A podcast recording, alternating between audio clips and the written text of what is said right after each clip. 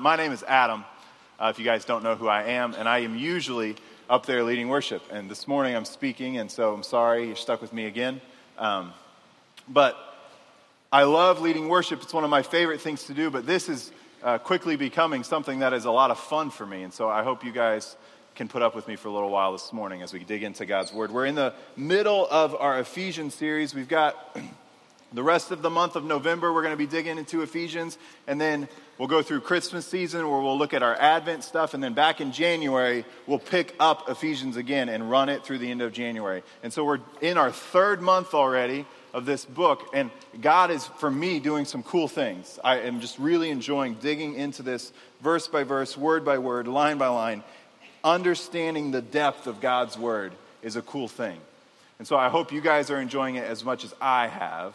But the first half of the, of the book of Ephesians, Scott said this a couple weeks ago, is just gospel heavy. It's just the truth of the gospel. It's just, hey, you were dead, but now you're alive, right? You were dead in your sin, separated from God, no longer in relationship with Him because you're disgusting and dirty and gross, and God is holy and pure and amazing, and He can't, that doesn't work. It's oil and water. But God, rich in mercy, abounding in love, made us alive with Christ. How? By Christ's death and resurrection for us in our lives. Christ died in our place so that we may be made alive again and have a relationship with God. That's the first three chapters of the book of Ephesians in like 30 seconds, right? We were dead, but now we're alive because of Christ. Huge deal. That's a huge implication on how we should live our lives. So, the last half of the book of Ephesians, uh, the last couple chapters, are all about okay, so now we understand what the gospel is. We understand that we now are in relationship with God because we've said yes to Jesus, and we're trying to figure out now how to walk in that. How do we move forward? What, what, what should we be doing to be in relationship with God? What does it look like to live in relationship with God? And so that's what the last couple of chapters of the book of Ephesians is, is doing. And so that's where we're at today. And last week, Zach spoke on the first section of chapter 4, the very first section of chapter 4, and he laid out a fairly difficult topic to lay out the Trinity. What does it look like for the Trinity, and what implications does that have on us, believers in Christ? Right? The Trinity, God the Father, God the Son, and God the Holy Spirit. Three separate things, but also all one God at the same time. One plus one plus one equals one right? It's confusing. It's difficult to understand. But he talked about how the God the Father and God the Son and God the Holy Spirit all interact with each other and they're all in unity together, right? They're all moving towards the same purpose and the same goal. And so for us, that is a picture of how we should be living. In unity, as a body of believers, as followers of Christ, saying, Yes, in unity, we're seeking God. In unity, we're seeking this relationship idea of what it looks like for the Trinity to be in relationship with, with God, and for us to be in relationship with God, and for us to be in relationship with one another.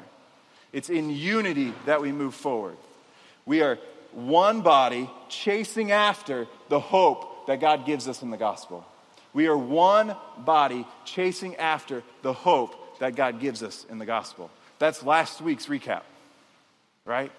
So today, digging in to uh, verses 11 through 16, we're going to kind of pick up right where that left off. Remembering that we're one body, so how do we then, as one body, move forward in this relationship with God? How do we move forward in our faith after understanding what the gospel has done for us? How do we move forward? Right? And I want you guys just to get this picture in your mind. Because uh, uh, this morning, as I was thinking about this, and later on we'll get into it a little bit more, but us as a body of believers, just all together moving in one direction. And I was trying to think, okay, so what would that even look like? And I thought of a train. I don't know why, but it came to me. Two rails, a giant train, and we're all on board and we're all heading down the track, right? And it seems fairly straightforward. Like we don't really have a choice because we're just moving forward and the rails are there. But we're all on this thing together, moving together in unity. Okay, so get that in your mind, and as we dig into this today, we'll, we'll kind of unpack that a little bit later on in the service. So let's just dig in. Chapter 4 of Ephesians, starting in verse 11. If you have your Bibles, dig in there. It says this And he gave the apostles, the prophets, the evangelists, the shepherds, and teachers to equip the saints for the work of ministry, for building up the body of Christ. He gave the apostles, the prophets, the evangelists, the shepherds, and teachers to equip the saints for the work of ministry, for building up the body of Christ. So here, he gave is talking paul is talking about god he gave apostles prophets evangelists shepherds and teachers so he gave people to us to help us right he put people in a position where they could help us in this journey of faith that we're on. They can help us push the train forward if you will. Right? He gave us uh, apostles prophets evangelists shepherds and teachers. In other words he gave us pastors. Simplify it a little bit. Right? He gave us pastors or people who are in a leadership position over us in the church who say, hey, let me help guide you down this rail towards God, towards a fuller relationship with God. He gave us these people, which is great and wonderful. He's provided specific people to help us in our spiritual walks, to equip us, verse 12, to equip the saints for the work of ministry, for building up the body of Christ. So it doesn't say he gave us pastors or shepherds or teachers or evangelists to do the work for us. No, it says he gave us these people to equip us to do the work of ministry for building up the body of Christ. I think a lot of times I know this was true of me at one point in my spiritual walk, especially in my late teenage years. I relied solely on the person in leadership to kind of give me and guide me down this rail of maturity in Christ. Right? I wasn't doing anything on my own. I would show up, I would hear this person teach or lead or speak or whatever it might be, and I would go, okay, that's cool that's cool for me. I got that. I understand it, and that's about it. So they're giving me these tools, these understand, these this knowledge of what God has done for me, these tools in my tool belt, but I'm not ever using them to build up the body of Christ. I'm not doing the work of ministry, as verse 12 says. You see, my, my grandfather was a construction foreman, and uh, he had a tool for everything. I think I've talked about him before in the past. He had a tool for everything. And he could tell if you knew what you were doing with the tool or if you didn't really quick because he was experienced. And he'd been using these tools forever. So I just, I, I had this picture today of a guy who's got this brand new tool belt, you know, this leather. He just bought it, he overpaid for it. And he got all these brand new tools in there, and they've never been used.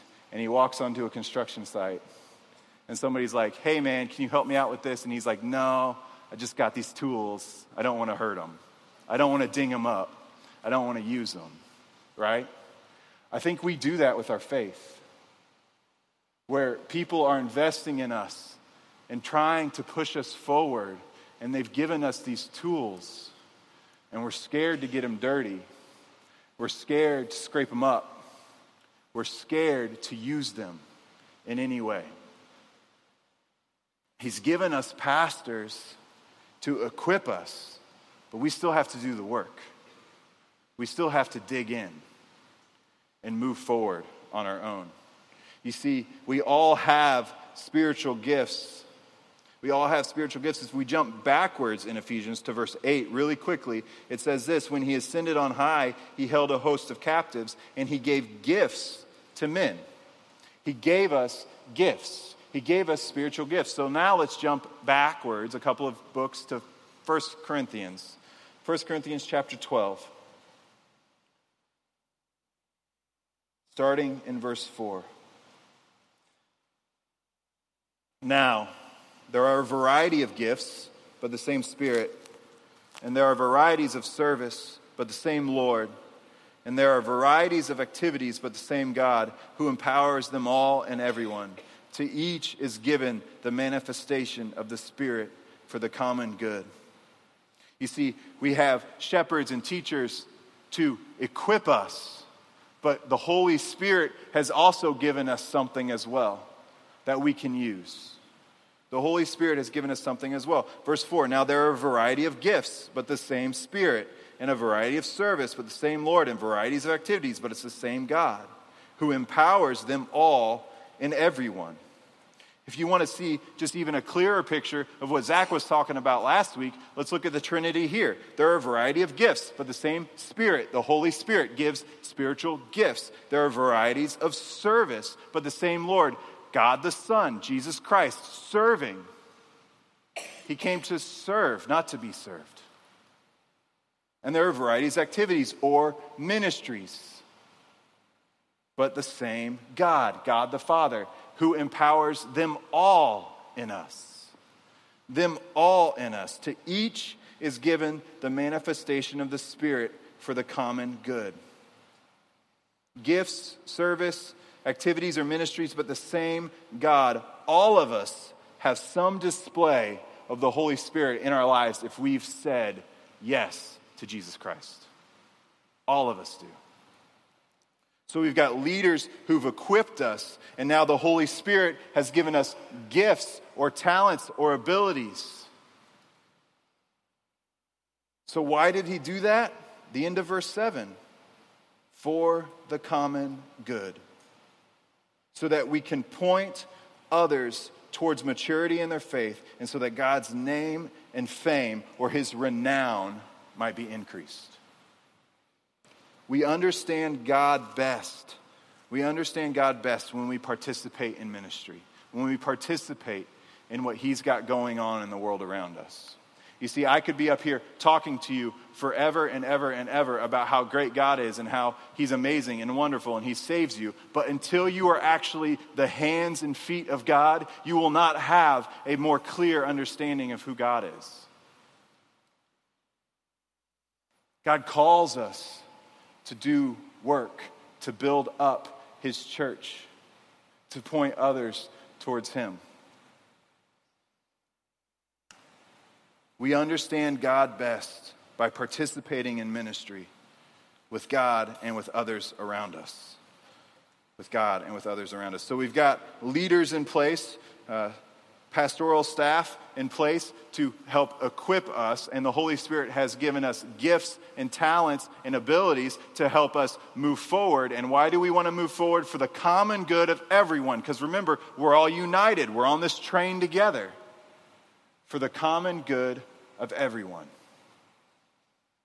Let's jump back to Ephesians chapter 4, verse 13.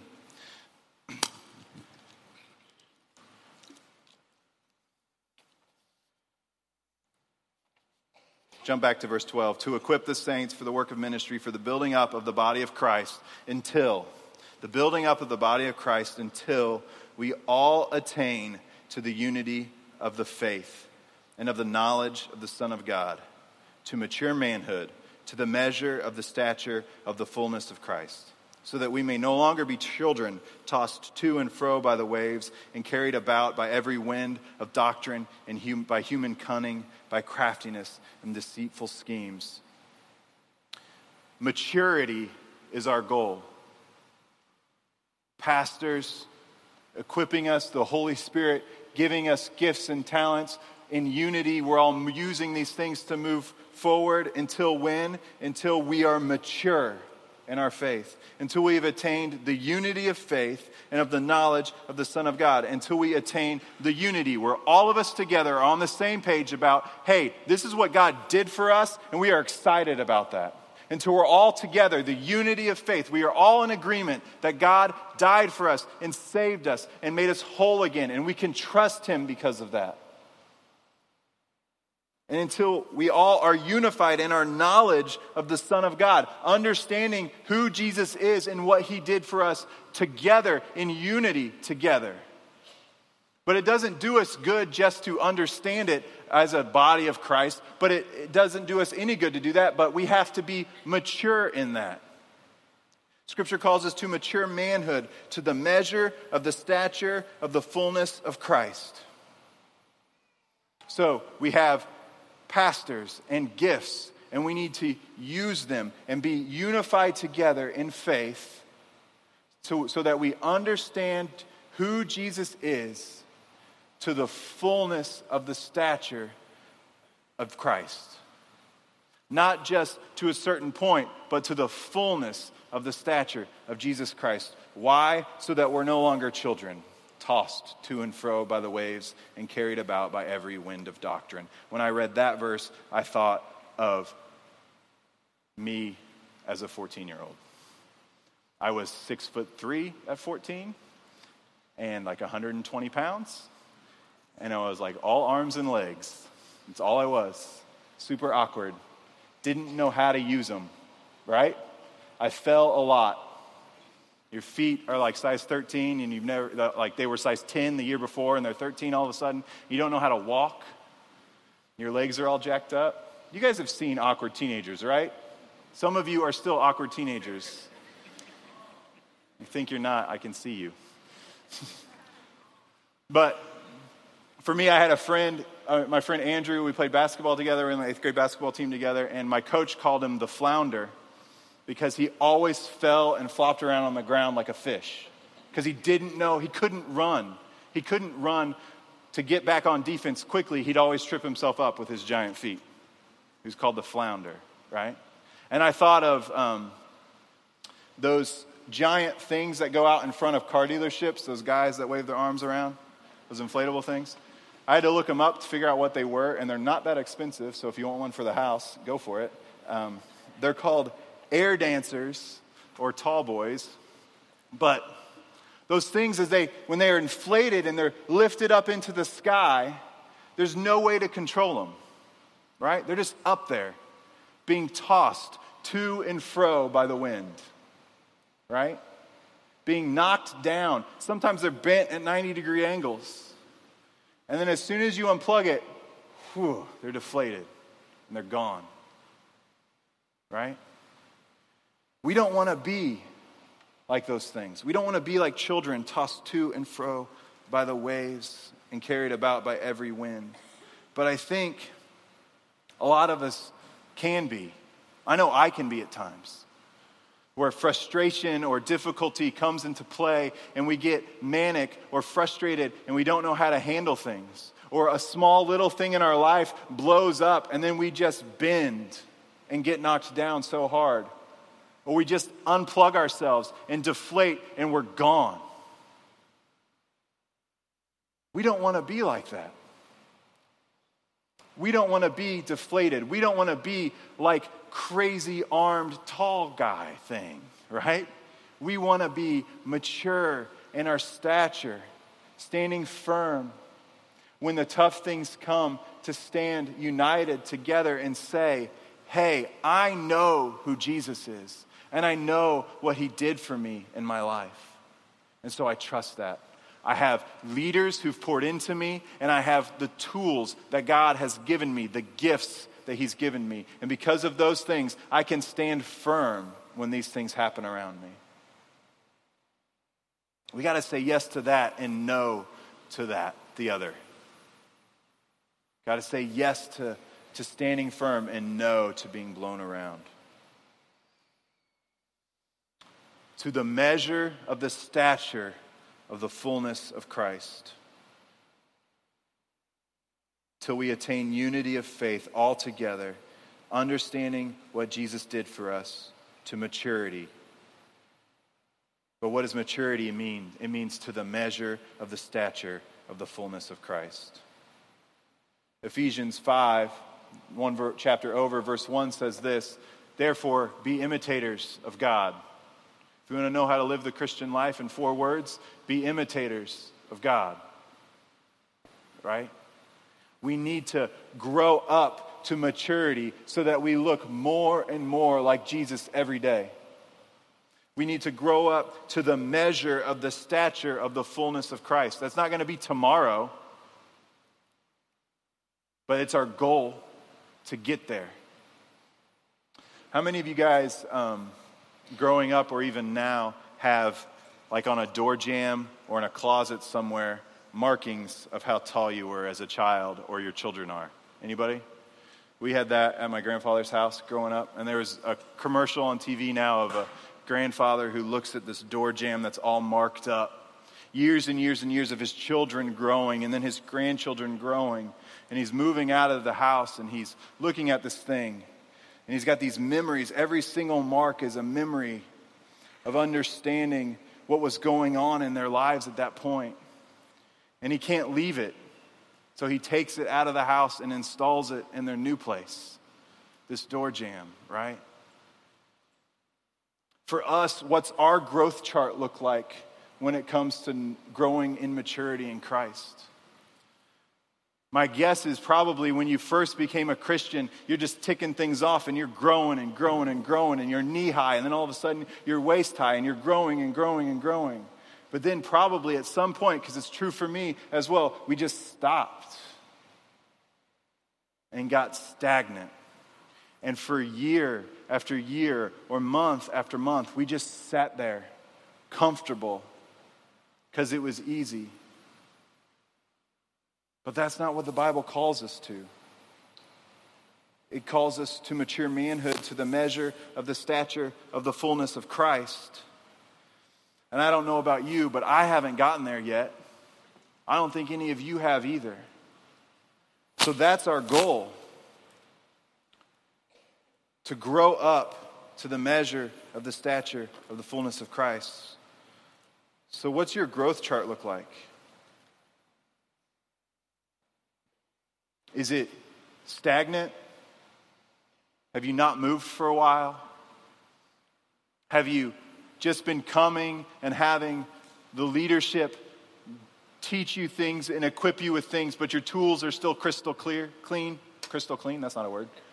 Spotless, right?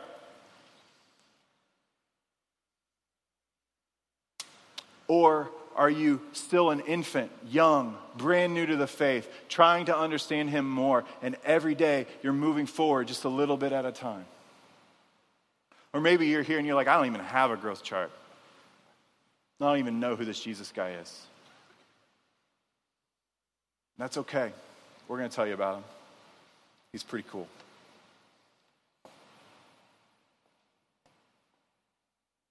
We have a reference point, and that's Jesus. And when the waves come and the winds are strong, we can stand firm because we're growing into maturity. We might not be there yet, but we're united as a body of believers. And we can stand firm because others around us are holding us up. Others around us are using their gifts and their talents to hold us up and to build up the body of Christ we can stand firm. So, how do we build up the body of Christ? Rather than being knocked down by the waves, verse 15, rather than that, speaking the truth in love, we are to grow up in every way into Him who is the head, into Christ, from whom the whole body, joined and held together by every joint with which it is equipped. When each part is working properly, makes the body grow so that it builds itself up in love. Instead of being stagnant in our faith, and instead of being knocked down, we grow. Why do we grow? To look more like Christ, to grow up in every way into Him. Together as one body in order to do that, in order for all of us to grow up together as one body, we all have to do our part. We have to participate. We can't just come and hear and receive and not do. We can't just let our tools stay clean, they got to get dirty. Um, one of my, I have two major fears. One of them is that I would break a femur, because that would suck a lot. And my femur's got to be like four or five inches thick. That's a big bone to break on me. And if that's the case, if I break my femur, my wife can't, if I'm in a wheelchair or something, my wife can't get me in and out of the house. There's no, no, no way. I would have to be stuck on the first floor of our house, which has no bed, just a little powder room, which I wouldn't fit in with a straight leg, right? It'd be a bit of a mess. I don't fit in cars, if that's the case to ride in the back of a minivan, right, on the floor. It's a fear of mine. But not only for those reasons, because it would be difficult and it would hurt and it would be painful, but it's for the after effects. Because if you've been in a cast for a while, I've never broken a bone, but I've seen y'all who have. If you've been in a cast for a while, the muscles atrophy, right? They start to become weaker and weaker and weaker with non use. And so, us as a body of believers, if one of our limbs is not participating in the work that we're doing, it's atrophying. It's becoming smaller and weaker. And it's a struggle then, because then everybody else has to pick up the slack so that this train keeps moving forward. But it's hard. If you don't have a right arm or a left arm or a leg or an eye or whatever you might be in this body of Christ, are you atrophying or are you participating in what God's called us to do? In order to look more like Christ, we all have to do our part. We all have to do our part. So, how do we grow? How do we grow? Speaking the truth in love, we are to grow. So, speak truth in love. What does that mean? That's a hard thing to do. There's two mistakes I think that happen uh, commentary read listed these off. There's two mistakes that happen when we're trying to speak truth in love and we're trying to relay the truth of God's gospel to somebody's life with care and love in our lives. Well, the first thing that happens is we speak truth, but we don't love. We speak truth, but we don't love. We say, hey, this is what the Bible says, deal with it. It's pounding, it's brutal, there's no grace with it, and there's no relationship with it. We speak truth without any relationship with that person. We're not united at that point, if that's the case.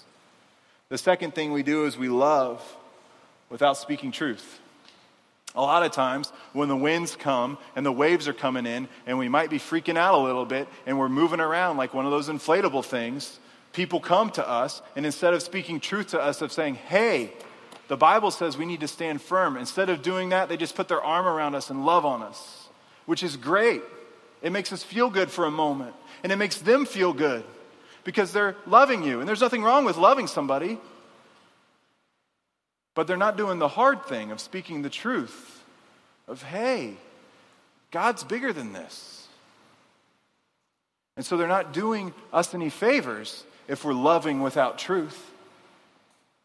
They're sparing us a little bit of pain and sparing themselves of the difficult conversation. And it causes more problems down the road. To speak truth in love is hard. It requires investment on our part with each other, of being in relationship, being united with each other. Speaking truth in love is hard. You see, back to our train analogy, we're on the track, and one rail is truth, and the other rail is love. And if we love really strongly, and the love track goes this way, but the truth track goes this way, we're derailed at that point. Or if we speak truth, but our love isn't there, we're derailed as a body, as a group. And so, as a group, united together, having leaders in place who point us towards God's love and God's grace, who give us, equip us with the skills and the knowledge of what we need to do in our lives, and understanding that the Holy Spirit has given us gifts that we can use to build up the body of Christ. We want to do that in truth in love. And when we speak eh, in truth in love, God's church, his people, are matured together towards the fullness of the stature of Christ. When we grow in love, the truth of the gospel is brought forth. In love, we do this together. We're unified. And in love, we are held together. And in love, we grow each other and ourselves. And when we do that, God's truth is magnified amongst us into the world.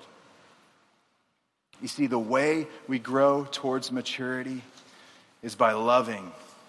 And when we love, we speak truth. So, what does that look like? Using your gifts that God's given you.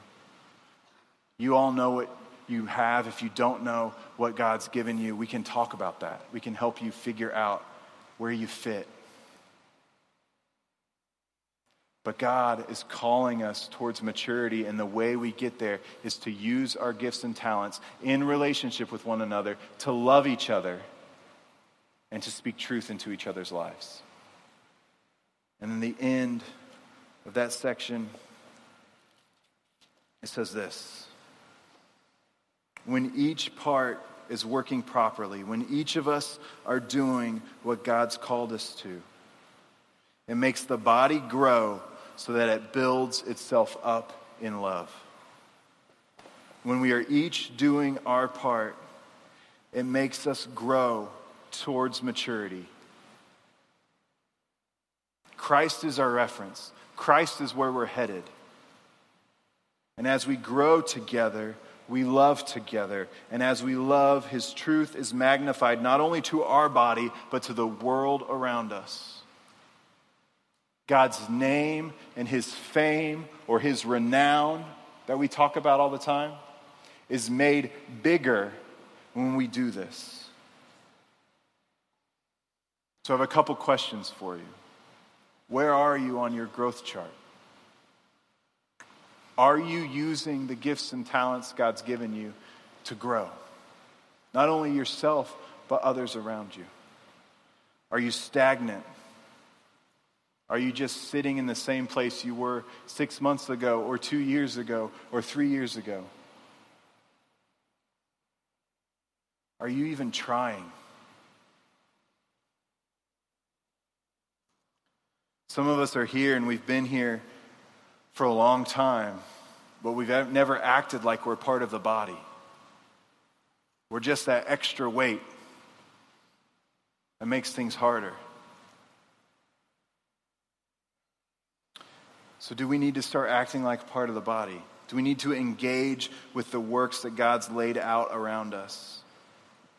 Or maybe you don't even know how to do that and you're like, I need somebody to help me with that. That is great. We've got people in place who will love to walk with you, side by side with you, and show you what it looks like to walk as a Christian. My other question is this How involved in the body of Christ are you?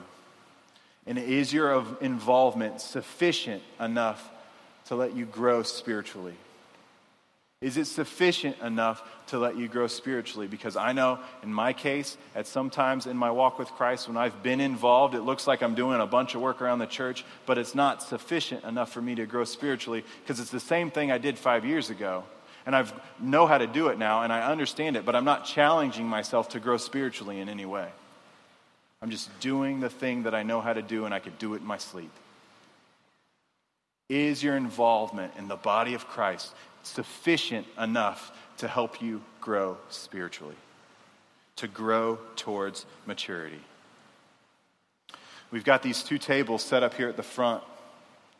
And here in a moment, as the band comes, they're going to lead us in worship and we're going to have a reflection moment. And in that time, think through these questions Where are you at on your growth chart?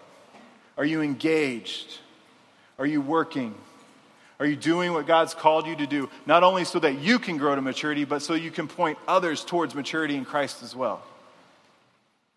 And staff and trustees are going to be at these tables. And these tables aren't just tables for you to come to just so that you can pray or have an altar call of some sort. It's just a place where you can come and talk to somebody and say, hey, I'm not engaged right now. Let's pray together and figure out how, where I can fit.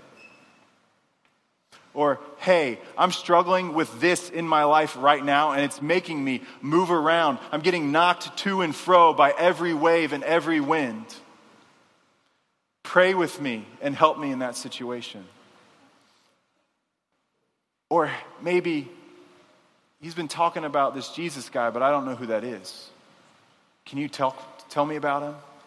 And our staff and our trustees who are going to be at those tables will be happy to tell you about that. They will be happy to equip you with the tools you need to do this thing called the life of a Christian. And so, as we sing this song, we're going to sing the same song we sang earlier Set a fire down in my soul. That God, there's nowhere else we would rather be than in your presence, than in your love.